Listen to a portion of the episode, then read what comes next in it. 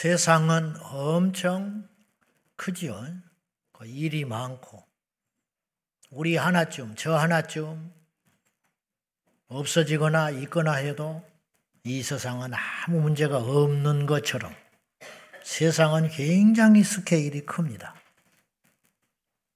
근데 그에 반해서요, 이 세상을 변화시키고 움직이고 하는 어떤 큰 바람의 시작은 아주 작은 것에서 시작돼요. 어떤 한 사람의 잘못된 선택. 이게 온 세상을 시끄럽게 할 때가 있고, 우리 인생사도 마찬가지. 그 당시에는 별로 그렇게 중요한 게 아니었어요. 전화 한 통, 누구와 무심히 만나서 이야기한 거, 또 어디를 가서 뭔가를 결정한 거. 그런 것이 나중에 큰 태풍이 돼가지고 내 인생과 내 가정을 흔들흔들하게 좋은 일이든 나쁜 일이든 그래서 우리 모두는 후회를 하든지 아니면 안도의 한숨을 쉬든지 우리가 지금 그러고 있는 거예요. 그때 큰일 날 뻔했다.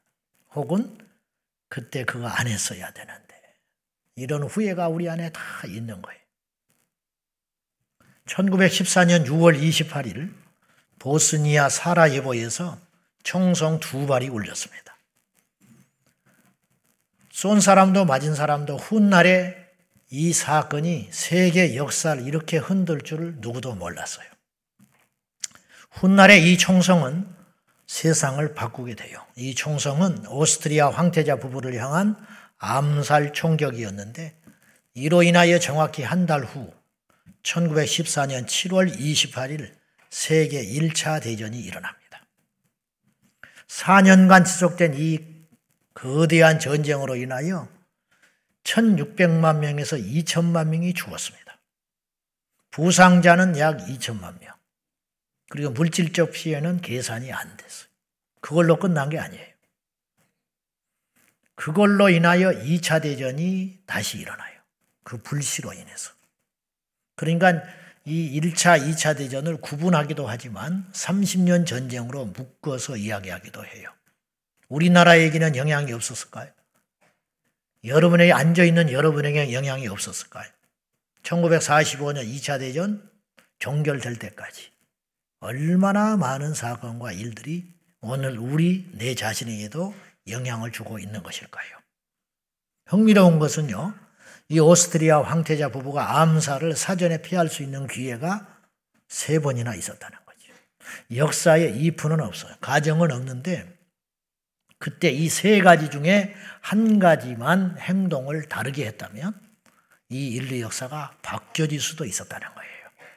첫 번째, 암살 계획이 누설이 돼버려요. 어설프게 암살을 준비했는지 이 오스트리아 황제 부부를 어, 향한 암살 계획이 누설돼 가지고 보스니아 정부에서 혹시 모르니 우리나라 방문을 미뤄주세요라고 요청을 해요. 근데 이 황태자 부부와 오스트리아 정부에서 강행을 합니다. 그러니까 첫 번째 기회를 잊어버린 거예요.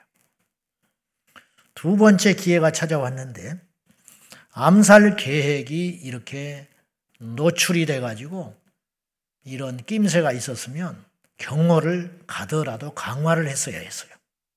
그때 이미 오스트리아는 강국이었기 때문에 보스니아에 자기 주둔 군인이 2만 명 정도가 가 있었어요. 근데 그 중에 배짱 좋게 120명만 착출을 해. 훨씬 더 많이 군인들을 모아가지고 경호를 강화할 수 있었는데도 불구하고 오만함을 부린 거예요.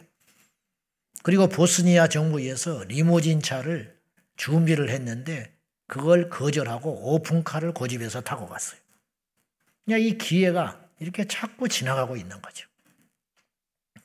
세 번째 결정적인 기회를 놓쳐버리게 되는데 암살범들이 여러 명이 배치가 돼 있었대요. 1차, 2차, 3차. 근데 첫 번째 암살범이 황태자 부부를 보고 마음이 약해져서 방아쇠를 못 당겨요. 그래서 실패했다고 보고를 하니까 그 다음 사람이 폭탄을 준비하고 있다가 차에다가 투척을 했는데 운 좋게 황태자를 태운 차가 아니라 뒤차에 터져요. 그래가지고 황태자 부부는 살아남고 많은 사람들이 부상을 당하게 됐어요. 이쯤 됐으면 일정을 바꿔야 됐잖아요. 근데 또 기회를 놓쳐요. 어떻게 했느냐? 그래서 애초의 계획은 사라예보 역에 내려가지고 차를 타고 박물관을 방문하는 계획이 있었는데 폭탄 테러가 일어나니까 전면 취소하고 고국으로 돌아가든지 피해서 했어야 됐는데 그러면 일정을 병원에를 가야겠다. 황태자 부부가. 부상당한 우리 국민을 위로하러 가야겠다. 근데 어이없게도 그 일정이 변경이 됐는데 운전하는 기사분이 연락을 받지 못해가지고 그냥 박물관을 향하여 차를 몰고 가요. 그런데 암살이 이제 완전히 다 실패했다. 폭탄이 터져버리고 황태자는 멀쩡하고 하니까 실패했다고 여겨진 19살 먹은 암살범이 노천 카페에서 차를 마시고 있었어. 근데 그 앞에 황태자 부부를 태운 오픈카가 지나가는 거예요. 그때 방아쇠를 당겨버렸어요. 그러니까 죽을 운명이었는지 어쨌는지 그렇게 해서 죽게 됐어요. 5분의 총성. 전화 한 통이 우리 교회의 운명을 바꿨어요. 아십니까? 전화 한 통이. 저희가 저쪽에 일성전에 가려고 했을 때 어떤 분이 저한테 그 성전을 가거라 그랬어요. 제가 못 간다고 했어요. 일주일을 고민하고 안 갑니다. 왜냐하면 우리가 부담하기에는 너무 어렵습니다. 성도들한테 부담을 끼쳐서 괜히 실족시키기 싫어서 저는 싫습니다. 했더니 그러냐고 전화 끝났으면 끝났어요. 근데 저에게 그분이 설득을 했어. 박 목사, 자네가 안 가면 저 교회가 어찌 될지 몰라. 이단에 넘어갈 수도 있어. 그 생각을 듣고 저를 설득을 해줬어요. 그분이 아무 이해관계가 없는데. 그 말을 듣고 제가 마음을 고쳐 먹었어요. 그리고 결정적으로 우리 장로님 한 분이 강력하게 저를 만나서 가십시오. 설령 우리 교회 성도들이 한 사람도 안 가더라도 목사님은 무조건 그쪽에를 가십시오. 그렇게까지 이야기를 했어요. 거기서 제가 확신을 얻었어요. 그때 내가 머뭇거리고 안 갔다면 우리 교회는 어떻게 됐을지 몰라요. 사실은.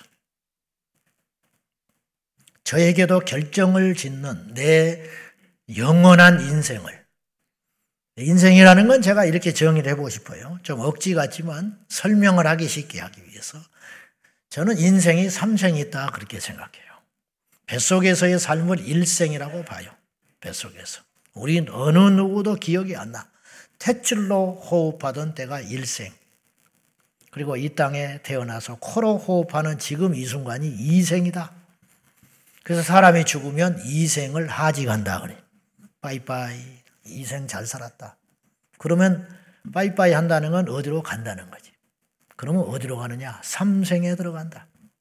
삼생이라는 단어를 찾아보니 철학적으로 이렇게 정의를 내렸어요. 아직 일어나지 않는 미래의 시간.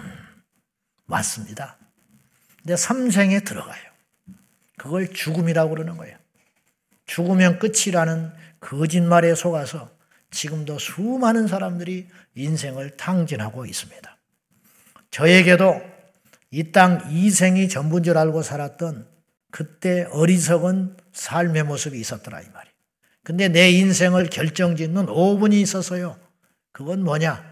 나를 전도한 친구들이 시골 교회이기 때문에 공간이 부족해서 토요일 날 중고등부 예배를 드리고 있을 때요. 그때 저에게 토요일 날 7시까지 오라고 부탁을 했어요. 내 입에서 간다고 약속을 했기 때문에 교회를 가고 싶어서 간 게 아니고 예수님을 믿으려고 해서 간 게 아니고 약속을 지킨다는 자존심 때문에 교회를 간 거예요. 갔는데 오라고 그랬으면 맞이를 해야 할 거 아니요. 없어 아무도 오라 해놓고 그렇게 몇 번씩 쫓아와서 쓴 간쓸게 다 빼줄 것처럼 오라 오라 해놓고 갔더니 없어. 근데 시골 교회는 이런 교회 같지 않아요. 철문이 큰 게 있고 철문을 삐그덕하고 열고 들어가면 마당이 또 있어. 그리고 그 마당을 10여 미터 걸어가면 안쪽에 예배당이 자리 잡고 있는 거예요. 그리고 그 마당 한쪽에 사택이 있죠. 철문을 열고 들어간다고 해서 교회를 들어갈 수 있는 구조가 아니다 이 말이에요. 철문을 열고 삐그덕하고 얼마나 교회 문턱이 높습니까? 스스로 교회 가기가 참 어렵거든. 가고 싶어도 못 가는 거지 교회라고. 자존심 때문에. 그 어려운 문턱을 넘어서 교회 앞마당까지 들어갔는데 예배당에서 찬송 소리가 들려 나와요. 근데 아무도 없어. 그래서 에이, 그러 나왔어. 못 들어가겠더라고, 창피해서. 나왔지요? 철문 닫고. 이대로 가기는 또 그래. 다시 들어갔어. 다시 들어갔는데 예배당에 들어가기는 또 그래. 다시 나왔어. 다시 들어갔어. 나왔어. 이걸 서너 차례 했어요. 그때 만약에 철문 딱 닫고 에이 나는 약속 지켰어. 걔들이 나한테 무례하게 한 거야. 그리고는 딱 문 닫고 나와버렸으면 나는 그 길로 끝. 나는 교회 안 갈 사람이에요. 그리고 그 친구들은 더 이상 나한테 접근해서 전도 못해. 왜냐? 야, 오라 그래서 갔잖아. 근데 없더라. 전도를 하려면 똑바로 해. 다시는 나한테 교회 가자는 소리 하지 마. 그러면 나 더, 나한테 더 말 못해. 걔들이 잘못했기 때문에. 딱 그렇게 하면 담 싹, 딱 쌓는 거예요. 그럼 나는 지금쯤 못하고 있을까? 아마도 나는 길거리 가다가 누가 노방전도 하고 있고 포괄적 차별금지 반대합니다. 써 있는 걸 보면 참 밥 먹고 할 짓 없다. 내 그렇게 손가락질하고 갈 사람이에요. 미친놈들이라고 할 사람이에요. 텔레비전에서 비디수첩 뭐 어쩌고 저쩌고 해가지고 교회가 어쩐다, 기도원이 어쩐다, 목사가 어쩐다 그러면 아이고 돌려라. 채널 돌려버린 사람이라. 그런데 나는 하나님의 첫째 은혜, 두 번째 내 인생의 가장 현명한 결정을 그 어릴 적에 내 인생을 그렇게 크게 바꿀 줄 모르고 무심코 문 열고 예배당에 딱 들어간 것이 내 인생을 이렇게 바꿔버렸어요. 그날 저는 어떻게 예배를 드렸는지 기억 안 나요. 어떻게 무슨 어떤 분이 설교했는지 기억이 안 나. 근데 한 가지 기억에 남는 것은 예배 후에 앞으로 나를 나오라 하더니 새로 왔다고 옷깃에다가 십자가 배지를 달아준 거. 그것은 생생하게 기억나지요. 그 뒤로 예배 빠지지 않았고 그의 여름에 수련회 갔다가 제가 방언받고 성령받고 주님을 인격적으로 통곡하고 회개하고 뒹굴면서 만났고 1년 후에 고등학교 1학년 때 내가 목사가 되어야겠다. 그렇게 결심한 거지요. 약속에 5분 늦었다가 운명이 바뀌기도 해요. 입시실에, 입시장에 5분 늦게 들어가서 인생이 꼬여버린 사람이 많아. 회사 면접에 5분 늦게 갔다가 인생이 잘못된 사람도 있겠지. 프로스펙스라고 알죠? 그 회사가 우리 좀 연세 드신 분들은 다 알 텐데 원래 그 모 회사가 국제 그룹 거였어. 국제 그룹.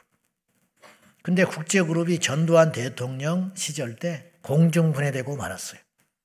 왜 그러냐? 미포인 거지요. 평소에 미운 털이 박혀 있었는데 결정적으로 청와대에서 재벌 총수들을 불러가지고 회의를 하기로 했는데 그날따라 이 회장이 탄 비행기가 부산서 김포공항에 도착했는데 폭설이 내렸어요. 그러니까 비행기가 연착된 거예요. 그러니까 청와대에 늦게 부랴부랴 지각하는 바람에 5일 있다가 금은교원에서 대출 딱 막아가지고 국제그룹 그 짱짱한 그룹이 공중 분해되고 말았어요. 어이없는 일이죠. 지금이야 상상할 수 없는 일이지만 그때는 그렇더라 이 말이죠. 아십니까? 우리도 모른 채 무수히 많은 기회가 지나갔어요. 우리도 모른 채 무수히 많은 죽음의 사자가 우리 곁에서 지나간 적이 많아요. 5분만 빨리 갔으면 죽었어요. 5분만 늦게 갔으면 죽었다니까요. 그런 시간들이 우리에게는 수없이 많았어요. 그건 다 지나간 옛 일이야. 중요한 건 지금인데 오늘 우리가 결단하고 결정해야 할 하나가 있다 이 말이죠. 그게 뭐냐?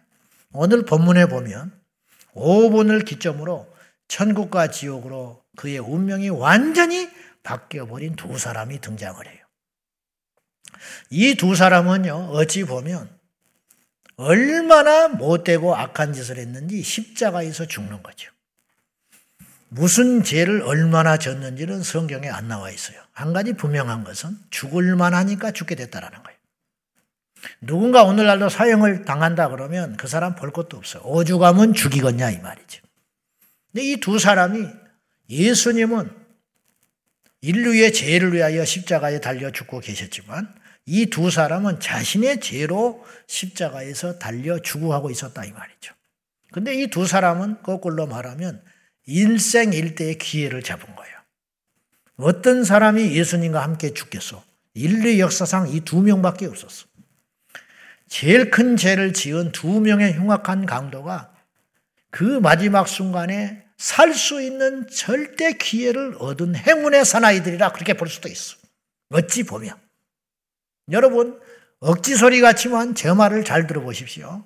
어차피 병 들어서 사형 선고받아서 병원에 누워서 죽는다면 어떤 사람이 기회냐? 그 병실에 누군가 와서 전도를 해주는 병원에 있는 사람이 기회를 얻은 것이다 이 말이에요. 그래요 안 그래요? 물론 병실에 눕는 일이 없어야지요. 근데 이황 지사 병실에 누워 있는다면 그 병원에 누군가 와서 전도를 해주는 병원에 입원한 것이 마지막 최고의 행운을 잡은 거라는 거죠. 그 기회를 붙잡고 정말로 예수님을 영접하고 천국 간 사람도 이 시대에 있어요. 제가 부목사 할 때 전도팀을 꾸려가지고 암센터에 일주일에 한 번씩 전도하러 갔어요. 그때는 전도가 가능했어요. 근데 방송도 때때로 경고방송 나오죠. 하지 마라 그러기도 하고 좀 싫은 소리 듣고 쫓겨나기도 하고 그랬지만 그래도 전도할 수 있었어. 그 당시에. 그런데 가면요. 어제까지 병, 병실에 누워서 이렇게 밥도 먹고 그랬던 분이 그 다음 나가면 없어. 병실을 옮긴 게 아니고 하룻밤에 죽어버린 거예요. 나는 그런 죽음을 암센터에서 여러 번 봤어요. 어제 전도지 전해주고 그걸 읽어보겠다고 하고 그러면 잠깐 저하고 5분만 시간 내주시면 제가 몸이 안 좋으시니까 5분이면 됩니다. 그러면 이분이 내일 오라 그래. 내일. 내일 가면 없어. 왜? 가버린 거야. 이런 경험을 많이 했다니까요. 거꾸로 잠깐 저하고 5분만 이야기합시다. 그러면 고개를 끄덕끄덕 해. 그러면 그 귀에다가 예수를 전해. 그리고 영접하시겠습니까? 그러면 기도해달라고 그래. 기도해 줬어요. 그 다음 나가면 없어. 이게 인생이야. 오늘 이 강도가 한 강도는 마지막까지 자기의 잘못을 인정하지 않고 고집 부리고 있다가 멸망길로 갔어요. 여기서 멸망한다는 것은 망했다, 죽었다 이상의 의미가 있어요. 그건 뭐냐? 지옥에 간다는 거예요. 사람이 죽으면 끝이라면 지옥 가고 천국 갈 필요도 없지. 누차 말했지만 우리가 이렇게 살 필요 없어요. 옆 사람 배려 안 해도 돼요. 주차 아무 데나 돼도 돼요. 교회 안 와도 됩니다. 만약에 천국과 지옥이 없다면 나는 목회 안 합니다. 목회를 해도 이런 식으로 안 합니다. 나만을 위해서 하지. 그러나 천국과 지옥이 있다면 완전히 다른 거야. 그건 완전히 다른 문제라는 거야. 이 땅의 어떤 희생도 희생이 아니야. 거꾸로 이 땅이 아무리 좋은 것도 좋은 것이 아닌 거예요. 그것을 보는 눈이 열려야 합니다. 근데 한편의 강도는 극적으로 막차 탄 거예요. 지옥행으로 가던 마지막 열차에 타 있다가 뛰어내려 버린 거예요. 이런 행운아가 어디가 있을까? 이런 행운아. 뻔뻔하기까지 한 행운아. 물론 이 강도는요, 천국 가면 상이 없어요. 한 개 있어야 상을 받지. 그러나 부끄러운 구원을 받았어요. 천국에 갔지만 할 말은 없어. 그냥 울고만 있을 거예요. 그냥 감격만 하고 있는 거야. 그냥 예수님, 예수님, 그러고만 있을 것 같아. 뭐 한 게 있어야지. 오죽하면 십자가에서 죽겠냐고요. 근데 구원받는 이 강도는 이 짧은 5분의 찬스를 확 잡은 지혜로운 자다 이 말이에요. 얼마나 지혜로운지 몰라요. 이 강도가 구원받은 것은 100% 확증이 있어요. 만약에 예수님의 이 증거, 오늘 내가 진실로 내게 이르노니 오늘 네가 나와 함께 낙원에 있으리라. 이렇게 확증을 안 해줬으면 신학적으로도 논쟁이 많을 뻔했어요. 야, 이런다고 구원 받았겠냐? 아니야, 받았어. 이게 갈리게 생겼다니까요. 근데 예수님께서 확실하게 못을 박았어요. 이 정도의 수준에 이런 악한 자도 이 짧은 순간에 나를 받아들임으로 넉넉히 구원받았다. 얼마나 놀라운 복음입니까? 이 강도가 선한 일을 한 적이 없고 선한 일을 할 기회도 없어요.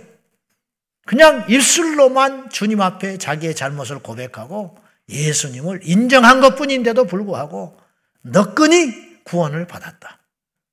얼마나 놀라운 복음입니까? 그러고 따지면 오늘 이 자리에 오신 여러분 중에 어느 누구도 여러분에게 허락하신 이 5분의 기회를 붙잡기만 하면 지옥에 갈 사람이 한 명도 없어요.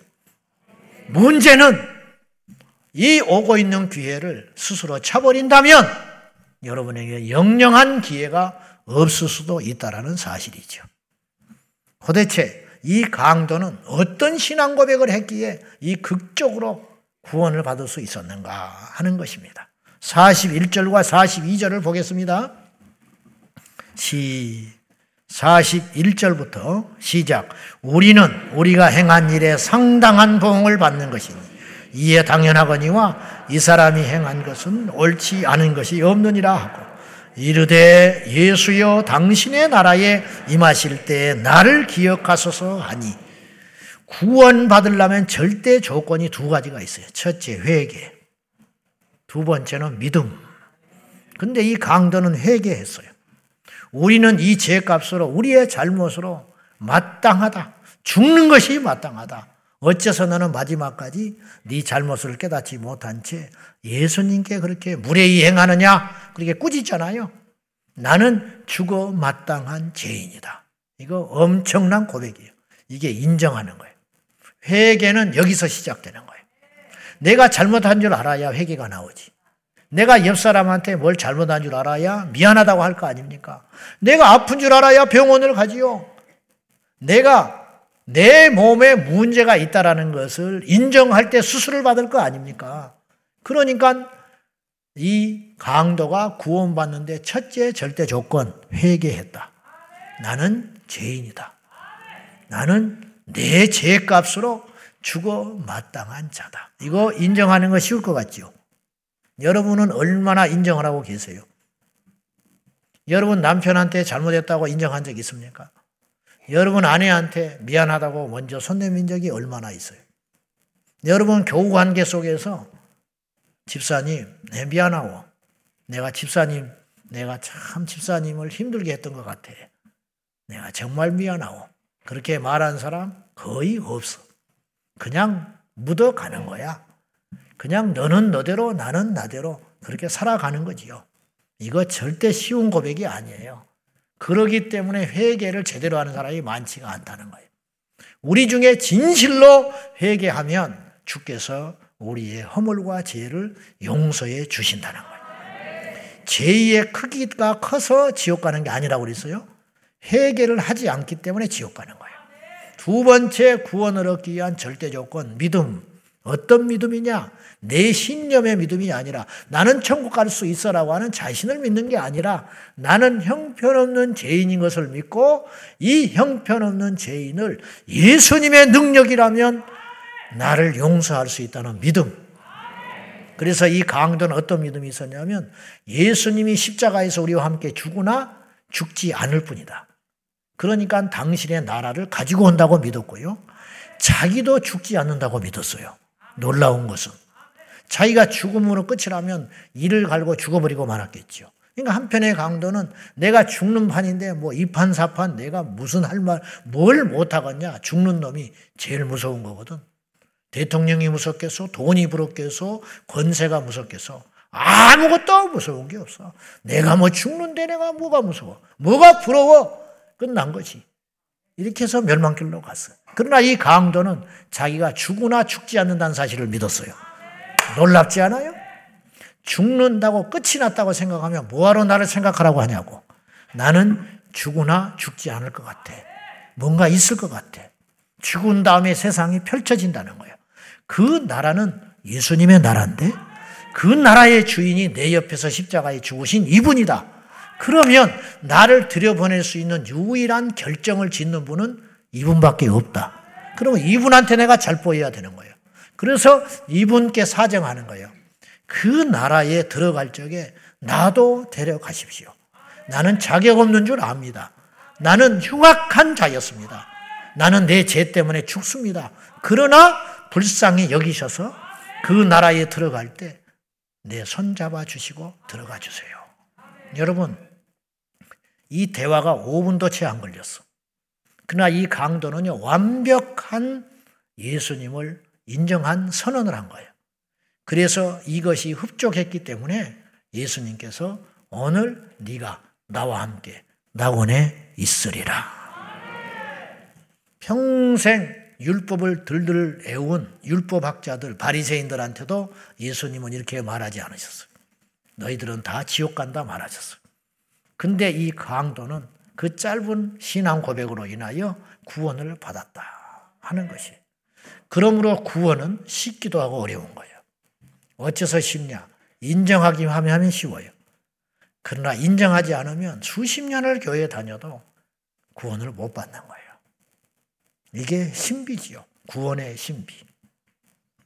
오늘 우리에게 이 두 강도처럼 영원한 우리의 미래 운명을 바꿀 수 있는 5분의 시간이 공평하게 저와 여러분에게 주어졌어요.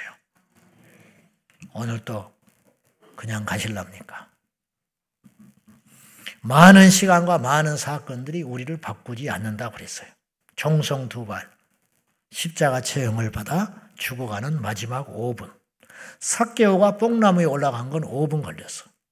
그러지 않겠습니까? 5분의 결정. 그것이 사개오의 영원한 미래를 바꿨어요. 사개오는 죄인에서 그 5분의 선택으로 말미암아 예수님께 이러한 확증을 얻었어요. 오늘 이 집에 구원이 임했다. 이 사람도 아브라함의 자손이다. 그러니까 가정에 보면 이런 뜻이 되는 거예요. 여러분이 저는 다 지금 구원받은 상태라고 나는 생각하지 않아요. 여러분을 무시하는 게 아니라 이게 사실이에요. 이렇게 많은 사람이 다 진짜일 수는 없잖아요. 그것도 이상한 거야. 그것도 거짓말이라고. 여러분, 학원에 갔는데 선생님이 우리 학원에 오면 전부 서울대학교, 서울대학교 갑니다. 그건 거짓말이야. 몇 명 갈지는 모르지만 내가 최선을 다하겠습니다. 이 선생님을 나는 믿겠어요. 그렇잖아요. 아는데, 내 새끼를 내가 아는데, 내 새끼의 성적을 아는데 갔더니 갑자기 서울대학교를 간대. 안 믿어죠? 이 선생님을 나는 안 믿어. 안 맡겨. 여러분 이 자리에 앉아 있는 여러분이 다 천국 가기를 바라고 그건 예수님도 원하고 저도 원하고 여러분도 원하지만 현실은 그렇지 않다니까요. 그렇다면 여러분이 저 예배당에 문을 열고 들어올 때 여러분 중에 누구인지는 모르나 지옥에 갈 자가 있어서 그러나 예배를 끝나고 나갈 때는 여러분 모두가 천국의 이름의 쓰여진 다음에 천국 백성이 되어서 돌아갈 수 있다라는 거예요. 이 기회를 놓치지 마라. 한편에 달린 이 흉악한 강도도 구원을 받았는데 우리가 왜 구원을 못 받겠냐고요. 왜? 그냥 넘어가지 마라. 혈류병 걸린 여인이 예수님 뒷 옷자라고 움켜쥐고 혈류병 고침받고 구원받는 건 5분 걸렸어요. 5분. 반대로 죄 짓는 것도 5분이죠. 다윗이 느지막하게 일어나가지고 궁궐을 거닐 때 건너편 옥상에서 목욕하고 있는 아녀자를 볼 때 그가 자기 충성스러운 충직한 장군의 아내였어. 그걸 보고 유혹에 넘어간 건 5분이었어요. 데려가라. 근데 다윗이 그때 5분의 선택을 잘못해서 자기만 고통받는 게 아니고 온 이스라엘 백성들이 다 고통받았어요. 그때 다윗이 그 올라오는 욕정을 물리치고 뒤로 돌아서서 미친 것이 다 있다. 지 남편은 전쟁터에 나가서 지금 중내산에 하고 있는데 한가롭게 대낮에 벌거벗고 목욕을 하는 여자도 있네. 아이고, 그놈 참 그 여자도 한심하다. 그렇게 돌아섰다면 가정은 없지만 다윗의 인생은 얼마나 더 아름다웠을까. 가슴 아프게도 제가 목회를 하면서 자격은 없지만 목사라고 하는 이 무거운 짐 때문에 어쩔 수 없이 성도의 잘못이 드러났을 때, 나만 알고 있을 때, 그 사람을 살리려고 부를 때가 있어요. 두 가지 반응이 나와. 펄펄 뛰어. 그런 적 없다는 거야. 그러면 답 없어. 그리고 교회 떠납니다. 근데 인정하는 사람이 있어. 가만히 있어. 그러면 내가 이렇게 이야기를 해. 두 길이 있다. 살 길이 있고 죽을 길이 있다. 어떻게 할래? 근데 고개를 숙이고 죽을 길로 가고 싶은 거예요, 이 사람이. 즉, 죄를 버리고 싶지 않아. 제가 왜 살 길인데 죽을 길로 가려고 그러냐? 이리 가자. 죄 없는 인간이 누가 있냐? 다 마찬가지다. 이제부터 이 길로 가자. 그리고 예, 그러고 일어나. 그리고는 안 보여. 그리고는 그 길로 계속 가. 맨날 며칠이 괴로워. 잠을 못 자고. 죄가 그렇게 큰가 봐요. 저는 그걸 이기고 과감하게 끊어버리고 나온 사람을 못 봤어. 그래서 죄는 짓기 전 5분으로 돌아가는 게 제일 좋아. 그러나 그럴 수 없잖아요. 죄는 막는 게 제일 상수라 그랬어요. 피하십시오. 도망하십시오. 떠나십시오. 오늘 여러분에게 두 가지 기회가 주어져 있어요. 동일하게. 첫째, 구원받을 수 있는 기회가 오늘 여러분에게 있어요. 두 번째, 여러분의 죄를 정리할 수 있는 기회가 오늘 여러분에게 있는 거예요. 어떻게 하실래요? 응? 어떻게 하실래요? 자, 이제 우리에게 주어진 이 5분의 시간을 통하여 영원한 미래를 바꾸기 위해서 어떻게 해야 되느냐. 첫째, 오늘 전부를 걸어야 돼. 다시 말해서 미루지 마라 이 말이에요. 뒤로 미루지 마라. 사케오가 여리고에 살 때 예수님이 자기 고을에 온다는 소식을 듣고 사개오가 나갔는데 사람들이 너무 많이 모여가지고 키도 작고 예수님을 볼 수가 없다. 에이, 오늘은 아닌가 보다. 그랬으면 사개오의 미래는 어떻게 됐을까? 그러나 사개오는 그때 결단을 해야 했어요. 뽕나무에 올라가는 용기. 사람들이 비웃었습니다. 어른이 채속옷을 입고 번듯한 어른이 얼굴이 번질번질한 기름을 칠하는 이니 싹 이 뽕나무에 올라간다는 것이 결코 쉬운 일이 아니에요. 혈류병 걸린 여인이 예수님 뒷 옷자락을 만지러 나갔다가 결단을 해야 했어요. 갈등이 있었어요. 어떤 갈등? 사람들이 너무 많아서 자가, 자기 같은 천한 것은 이 죄인은 예수님을 감히 기도받을 수도 없었어. 그러나 그건 언감생심 버리고 저 복잡한 무리 가운데 내가 혈류병 걸린 죄인이지만 포기하지 말고 예수님 뒷 옷자락이라도 잡아보자. 그렇게 실행했을 때 이 여인에게는 기적이 일어났다 이 말이죠. 흉악한 귀신 들린 딸을 둔 이방 여인 가나한 여인이 예수님 만나러 갔을 때 철저히 무시당합니다. 의도적으로 예수님 무시해 테스트하기 위해서 나는 너한 고쳐줘. 너는 이방인 개측이고 개라 개. 심한 이야기를 하신 거지. 그때 돌아섰으면 끝이야. 그러나 이 여인은 그 5분의 기회를 살렸어요. 옳습니다. 나는 예수님께 그런 취급을 받아 싼 죄인입니다. 이방인 개 취급을 받는 사람인데 그러나 개들도 주인의 상에서 떨어지는 부스러기는 먹을 수 있잖아요. 그 부스러기를 주시면 안 될까요? 그때 예수님이 여인아 네 믿음이 크도다. 네 믿음대로 될지어다. 포기하지 않았더니 그 인생 일대에 찾아온 5분의 기회를 살려서 이 여인은 단순히 자기 딸이 귀신에서 해방됐다는 것이 문제가 아니고 이 집안에 구원이 임했다는 게 중요하다는 거예요. 예수님을 만났다는 거죠. 오늘 우리에게도 그 시간이 온다 이 말이죠. 제가 외부에 집회를 가서 보면 종종 목격하는 게 있어요. 밖에 이제 집회를 가면 첫날에 저는 하나님께 뜻한 바가 있고 그래서 어디를 가든지 어지간하면 구원에 대한 설교를 첫 시간에 해요. 그것이 제일 급하고 모인 분들이 구원을 받아야 한다고 하는 전제하에 설교를 일단 합니다. 근데 설교가 길지요. 부흥회니까. 주일날 예배도 긴데 부흥회는 오직 길겠어. 일주일에 한 번, 음? 또 새벽에 여러분 만나는 사람 일주일에 두세 번, 서너 번씩 만나는 여러분한테도 이렇게 할 말이 많은데 평생에 언제 만날지를 모르는 사람들 앞에는 얼마나 할 말이 많겠냐고. 그러니까 설교가 기니까 중간에 나가. 안 들어와.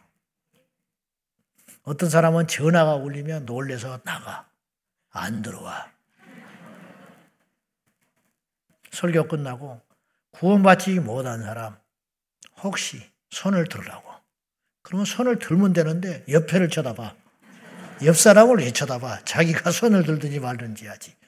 남자가 손 들기가 쉽지 않아. 그러면 내가 다시 기회를 줘요. 가슴에다가 손을 대시오. 그것도 또 쳐다봐. 될까 말까. 멈칫멈칫 하는 게 보여. 물론 이걸 된다고 구원받는 거 아니에요. 손 든다고 구원받는 거 아니에요. 그러나 할 때까지는 해봐야 할 거 아니에요. 근데 그 기회를 놓치고. 그럼 내가 머뭇머뭇한 사람을 내가 본단 말이에요. 그 다음날 안 와. 마지막 날까지 안 와. 너무 아깝지요. 우리 교회에 예배 드리러 왔다가 우리는 지금 예배당에 들어와 있기 때문에 잘 몰라요. 차댈 데가 없어서 가버린 사람은 얼마나 많으며 예배를 드리러 저 문턱이 높은 교회의 문턱이 높다니까요. 특히나 교회를 안 다녔던 사람들한테는 문턱이 엄청나게 높아요, 교회가. 교회 문화에 익숙한 사람은 그래도 들어올 수 있는데 다른 교회를 다녔던 사람들은 그냥 들어올 수 있는데 교회라는 것이 처음인 사람은 어지간하면 누가 끌고 오지 않으면 오기가 힘든 것이라고. 그 어려운 문턱을 넘어서 교회에 오려고 왔는데 불친절하다. 자리가 없다. 조금만 땡겨서 앉았으면 그 자리에 비어서 한 사람이 앉아서 예배를 드리고 갈 수 있는 자리였는데 그랬다면 주차 자리가 없어서 빙빙빙 돌다가 그냥 돌아가면서 하는 말 복잡하다. 다음에 오지. 그래서 영영 오지 못한다면 교회 어렵게 문을 두드리고 문턱을 넘어서 왔는데 누군가 물어보는데 대꾸도 안 한다. 뭐 이런 데가 있는가? 그 길로 교회를 나갔다면 누가 책임지죠? 그래서 저는 목회를 해보니까 현직에 있는 동안에는 어쩔 수 없이 꼼꼼할 수밖에 없겠더라고. 저는 이렇게 춥거나 더우면 화가 나요. 왜냐? 더우면 졸고, 추우면 집중을 못 하거든. 음향이 좀 어쩌다 그러면 제가 굉장히 화가 나요. 왜냐? 아깝잖아. 너무 아깝잖아. 얼마나 많은 대가를 치르고 여기 와서 앉아 있는데 그 하찮은 것 때문에 설교가 안 들어오고 예배를 제대로 못 드리고 너무 아깝잖아. 너무 아까워. 그 기회는 오늘 우리에게 주어져 있어요. 그 기회를 잡으라 이 말이에요. 인생을 결정짓는 5분. 마귀의 방해가 있습니다. 사탄의 시험이 있습니다. 별것이 다 시험이에요. 왔는데 막 목사가 뭔 화가 났는지 소리를 빼라. 이렇게 좋게 말하지 왜 소리를 질러? 나 어느 안 맞다. 소리를 지르고 안 지르고의 문제가 아니라 여러분은 그걸 보지 말고 제 변명 같지만 맞는 소린가 틀린 소린가를 따져보라 이 말이에요. 틀린 소리면 오면 안 돼요. 성경에 없는 헛된 소리 하면 오면 안 돼요. 그런데 듣기에 감당은 참 어려워. 근데 틀린 소리는 아니다. 그러면 와야 돼. 술 먹지 마라. 집사가 돼서 왜 술을 먹고 다니냐. 그 소리 좀 안 하면 내가 살 것 같다는 거야. 꼭 내가 토요일 날 술 먹으면 저 이야기를 한다. 응? 목사님은 사회생활을 안 해봐서 몰라.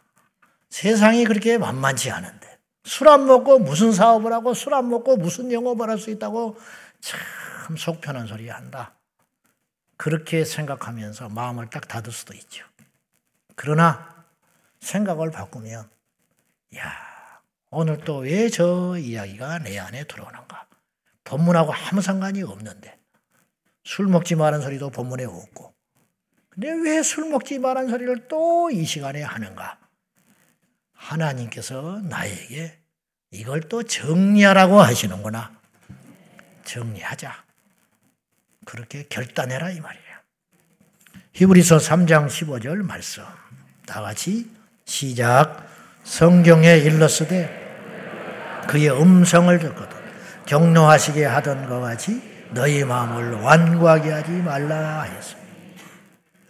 하나님의 음성이 사람들을 편치 않게 하신다는 거예요. 격노하게 하신다는 거예요. 화를 낼 줄 알면서도 감당하기 어려움에도 알고 우리 하나님께서 진리의 말씀을 선포하신다. 이게 지금 이스라엘 선생이 광야에서 겪었던 이야기를 히브리서 기자가 하면서 하는 말이에요.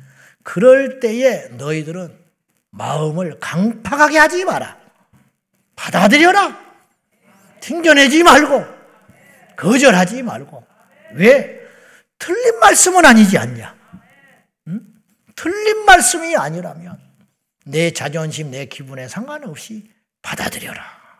언제? 오늘! 3장 15절에 오늘! 오늘 일컫는 이날에 이 음성을 듣고 다음으로 미루지 마라! 여러분, 오늘 예배당에 왔잖아요? 하나님 만난 적도 없고, 진리가 믿어지지도 않고, 영생 천국 지옥도 관심도 없고, 그냥 교회만 왔다 갔다 했는데 오늘 또 나에게 그 결단의 시간이 왔음에도 불구하고 여러분이 그냥 가면 여러분은 어떤 상태냐면 이런 상태가 되는 거예요. C.S. 루이스는 기독교 변증가인데 이 사람이 스크루테이프라는 소설 책을 썼어요. 이게 이제 마귀의 입장에서 역지사지로 소설을 쓴 거예요. 어쨌든 그 내용 안에 이런 이야기가 나와요. 실로 지옥에 이르는 길은 점진적인 길이다. 즉 급회전도 없고 이정표도 없고 표지판도 없고 부드럽고 완만한 비탈길이다. 지옥에 가려면 노력하고 결단하지 않고 가만히 지내면 된다.